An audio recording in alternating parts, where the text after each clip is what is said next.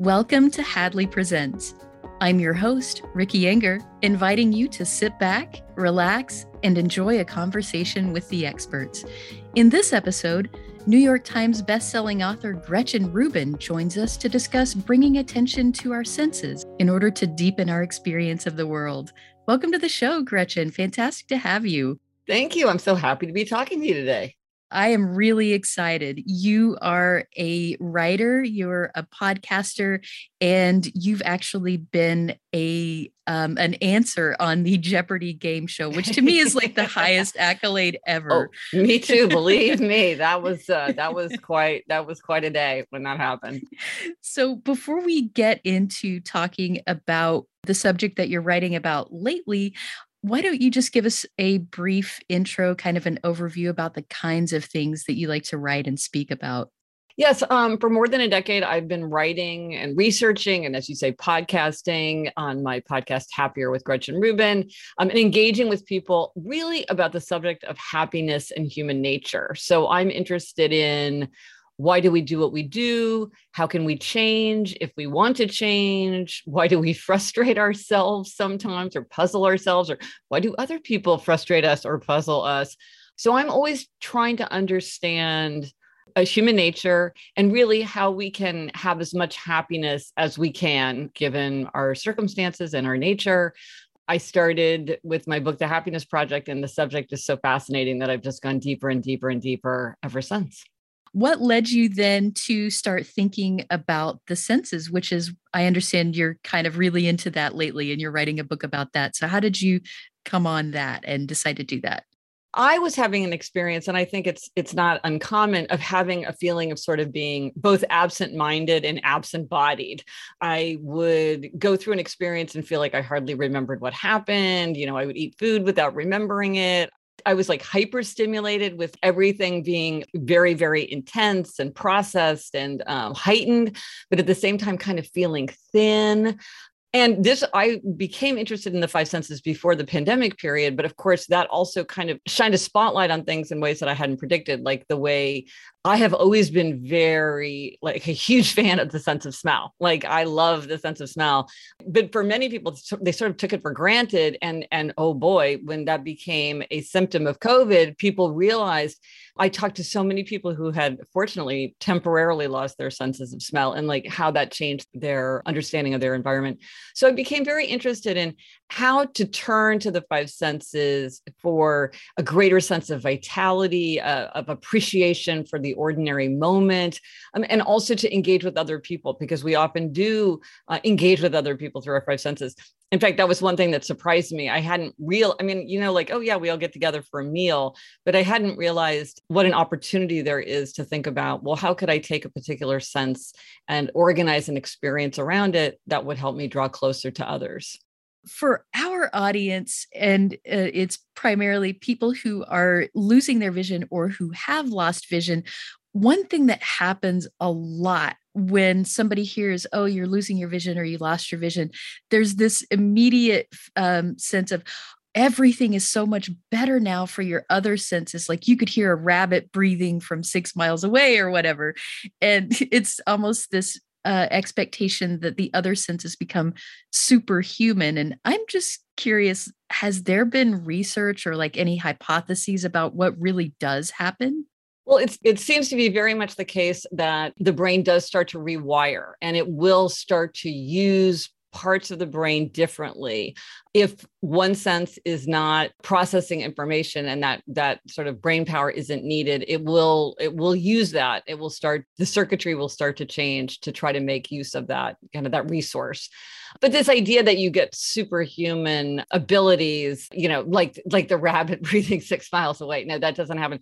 But it is very true that people start to focus on it more and to recruit those senses maybe in a way that others do not need to. So for instance, people who have vision loss may become more aware of how sound bounces off of surfaces in order to help them be aware that maybe there's something blocking their path. This is something that sighted people could perhaps do, but they don't draw upon that ability. Yeah. And I think that's an interesting theme, right? Is that we could all do it, but we don't necessarily pay attention to what we could do. Absolutely. And I think you've put your finger right on it. It's that these capacities are, within our reach, and I certainly felt this to be the case for myself, but I sort of didn't bother to try to tap into them or to try to explore their reaches or to see what I could do, or even to just enjoy them kind of on the ordinary course of life, because I just was, not paying attention. So I think you're exactly right that there's a lot more sensation that we can experience once we start paying attention to what our senses could offer us. So how would somebody go about doing that then? So if we understand that, okay, we would experience things so much differently and maybe so much in a more rich way if we paid attention to the senses, how then do we go about actually doing that? Because I don't know that it comes naturally. That's a really interesting question. Of course, that was sort of central to my book. And there were a couple of things that I found. One is just turning your attention to it and really trying to say to yourself, I really want to pay attention to the things that I hear. And sometimes the one way to do that is just to sort of stop periodically and really say, well, what do I hear? One of the things that's fascinating about the brain is it's trying to help us by filtering out things that it thinks that we don't need to know or don't interest us. So for instance, I was doing a podcast interview in my apartment. I live in New York City. And all of a sudden the interviewer said, okay, let's pause for a minute then. And I said, why? And she said, don't you hear that? And I said, what? And then all of a sudden I heard that there was a loud siren going right past my door. And my brain had just filtered that out. I didn't need to hear that. And she said to me, oh, if you're in Los Angeles, people don't hear the helicopters because that's what they don't need to hear. So part of it is trying to train our, what am I hearing right now? What am I smelling right now? I'm walking outside of my house. What do I smell? I smell leaves. I smell dirt. I smell, did somebody just walk by? And so I'm, I live in New York City, so I smell cigarette smoke, trash day. I know when it's Wednesday morning because it's trash day. Another thing that I think is really interesting, and I'm sort of trying to figure out how idiosyncratic I am, is for me, I realized I had certain senses that I was very attuned to. Like I mentioned that I've always been very attuned to smell. I love smell. I like even bad smells. I'm very interested in even bad smells. I care a lot about smells. But then there were other things that I didn't pay as much attention to. I'm not a very hearing focused person. So there are people who, spend hours and hours listening to music and they love it. And that really wasn't me. And so part of it was trying to bring more attention to my background senses to try to find ways. Once I realized that, I thought, well, what can I do to bring more pleasure and more attention to my sense of hearing? And I did get a lot more pleasure and attention once I started looking for ways to amplify that. And you think, oh, how do I not know myself, right? I just hang out with myself all day. I didn't realize how touch focused I was until I really started thinking about it. I began realizing, wow, I really care a lot about how things feel. And I really am curious. And I'm always kind of sneaking out my fingers to touch things. When I go to a museum, it's really hard for me to resist rubbing certain sculptures because I'm like, oh, I just want to feel that cool marble. What does that feel like? And so I realized that I actually did love the sense of touch much more than I even had been consciously aware of. So I think sometimes by saying to yourself, how can I tap more into the things I love? And how can I find new ways to tap into things that I kind of ignore or don't pay as much attention to as I could, and see if I could bring those more into the foreground. I love that. And especially the point about how we all have senses that we naturally pay more attention to just as part of our own personalities or what we're into. I had never thought either about sitting back and I know what my senses are, but do I really pay attention to how much I do certain things? Like I was sitting here kind of touching my sweater just as a matter of course and realized, oh, I'm doing that. Yes. Oh, but then I started talking to a friend of mine. I was like, well, how do you feel about silky? He hates silky. How do you feel about being immersed in water? Doesn't like to be immersed in water. How does he feel about plushiness? Loves plushy. He's like, a thin robe is no robe at all. And we got so into it, but it's just something that you don't think about to talk about. I'm not that interested in flavor and taste. And this is something that many people really want to talk about. And I mean, sure, I like something that tastes good, but when I think about people who are super curious to go to a new restaurant or love new cuisines or new recipes or dying to try, if they hear about an ingredient they've never tried, they're really curious. Or if they see a movie and people are eating food, they want to eat it themselves. Or they read a book and people are talking about, something that they've never tried. They really want to try it. yeah, that doesn't really happen to me. And other people are like, are you kidding? I thought this was just like a basic part of human nature.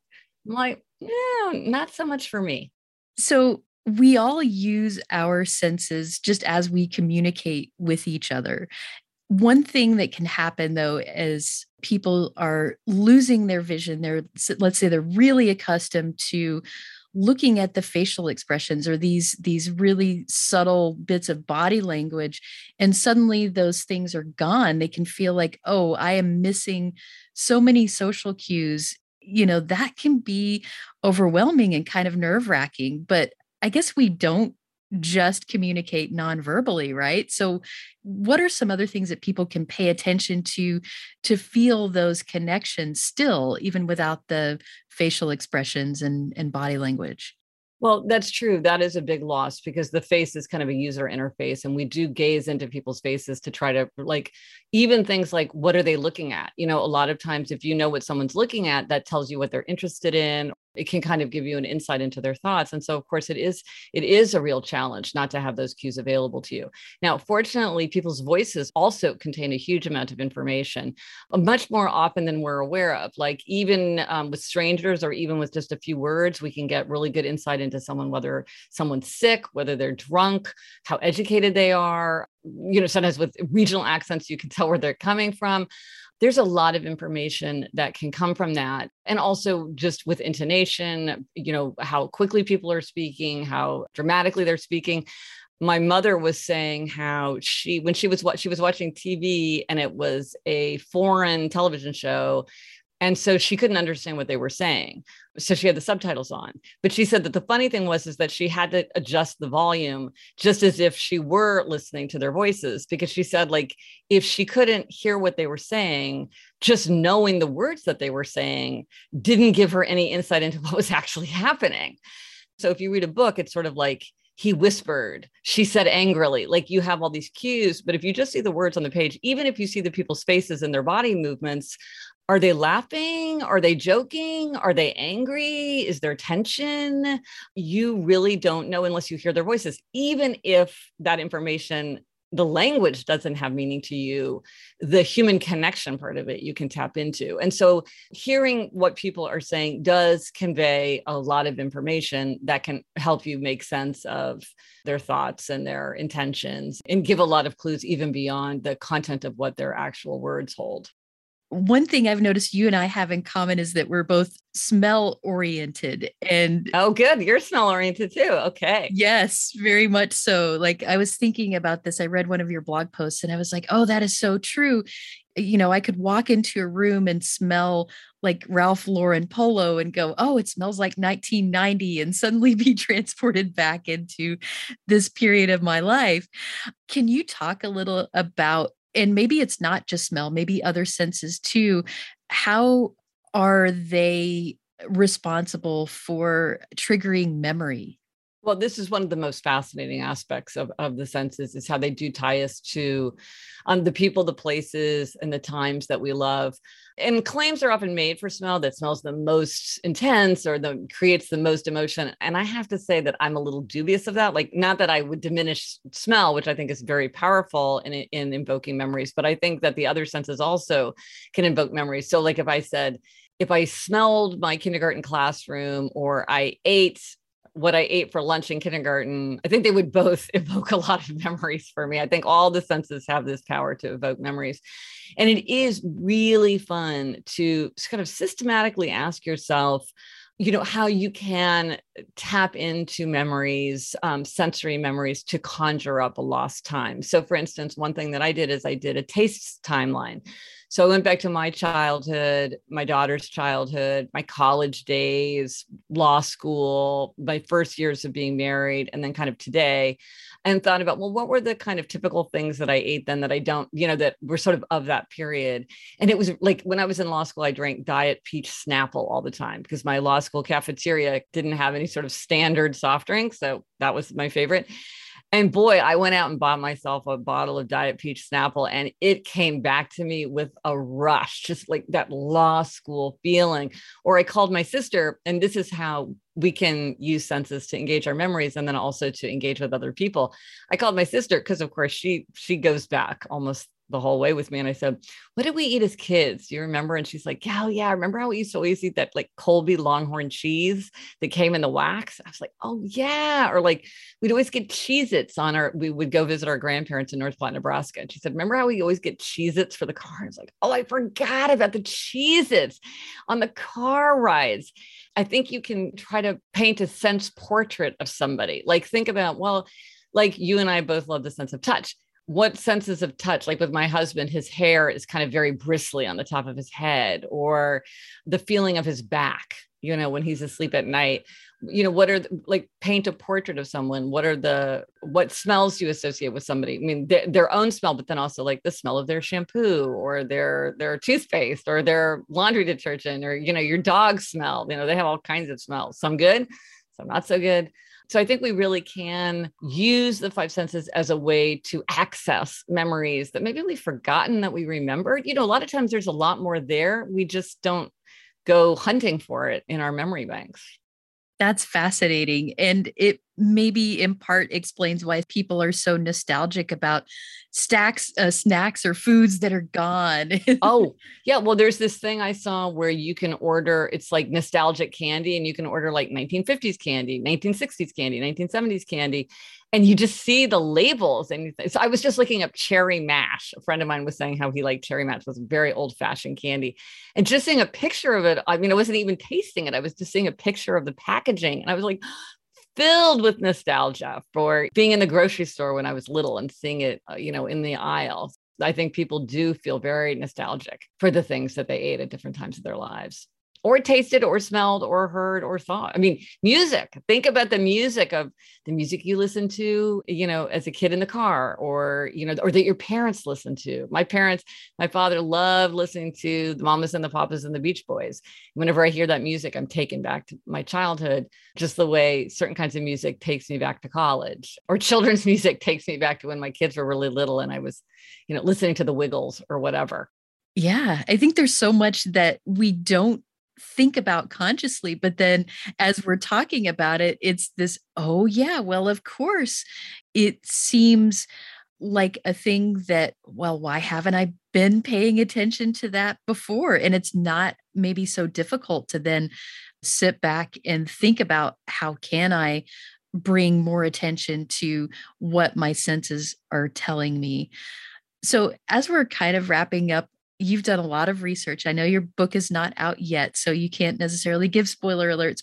What the most surprising thing that you discovered in your research? What just kind of blew you away? Like, I never thought about that.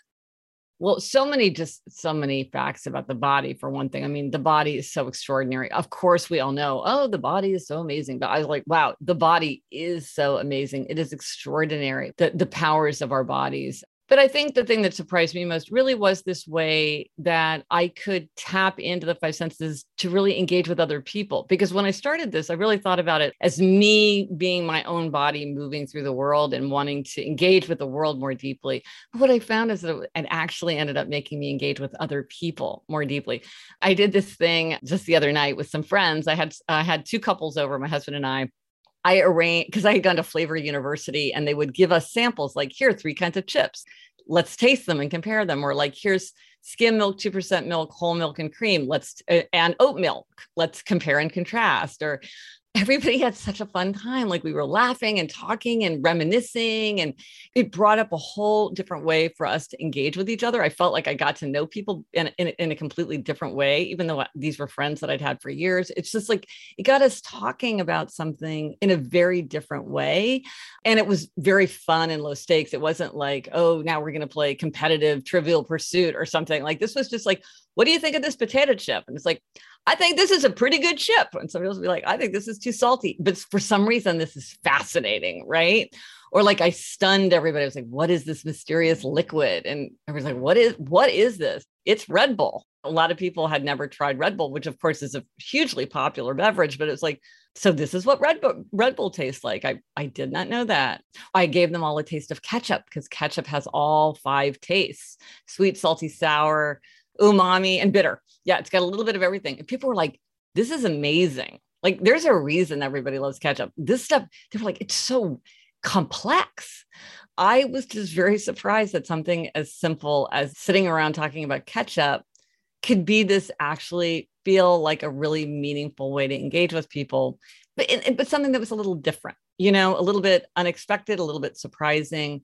I just hadn't foreseen that at all when I was looking ahead to writing the book. I didn't imagine myself doing anything like that. So it's sort of been interesting that over the course of the research, I've been more and more drawn into those kinds of exercises and seeing the value in that kind of thing in terms of enriching our lives. That is so cool. Our senses as just this amazing way to bring us all together. I love it. So as people are listening to this and saying, where can I learn more about what Gretchen does? I want to read all the blog posts, all the books, and listen to everything. Where can people go to find out what's going on with you and what you have done and what you will be doing? Well, as you mentioned, I have a podcast called Happier with Gretchen Rubin, where every week I talk about, you know, kind of concrete, manageable ideas about how to be happier, healthier, more productive, and more creative. I also have written many books, which are available in print and in audio. Almost all my books, I think, except for maybe my first book, they're all available in audio. And except for one, I narrated them all myself. And then I'm online at GretchenRubin.com. And that's sort of a clearinghouse for everything that I've got. I've got a lot of stuff, but it's all gathered there. Excellent. And we'll have that in our show notes. And Gretchen, I want to thank you. This has been so much fun just chatting about our senses and really how much more they give to us than we think about. Absolutely. Oh, I so enjoyed talking to you. Thanks so much. Got something to say? Share your thoughts about this episode of Hadley Presents or make suggestions for future episodes. We'd love to hear from you. Send us an email at podcast@hadley.edu. That's podcast@hadley.edu, or leave us a message at 847-784-2870. Thanks for listening.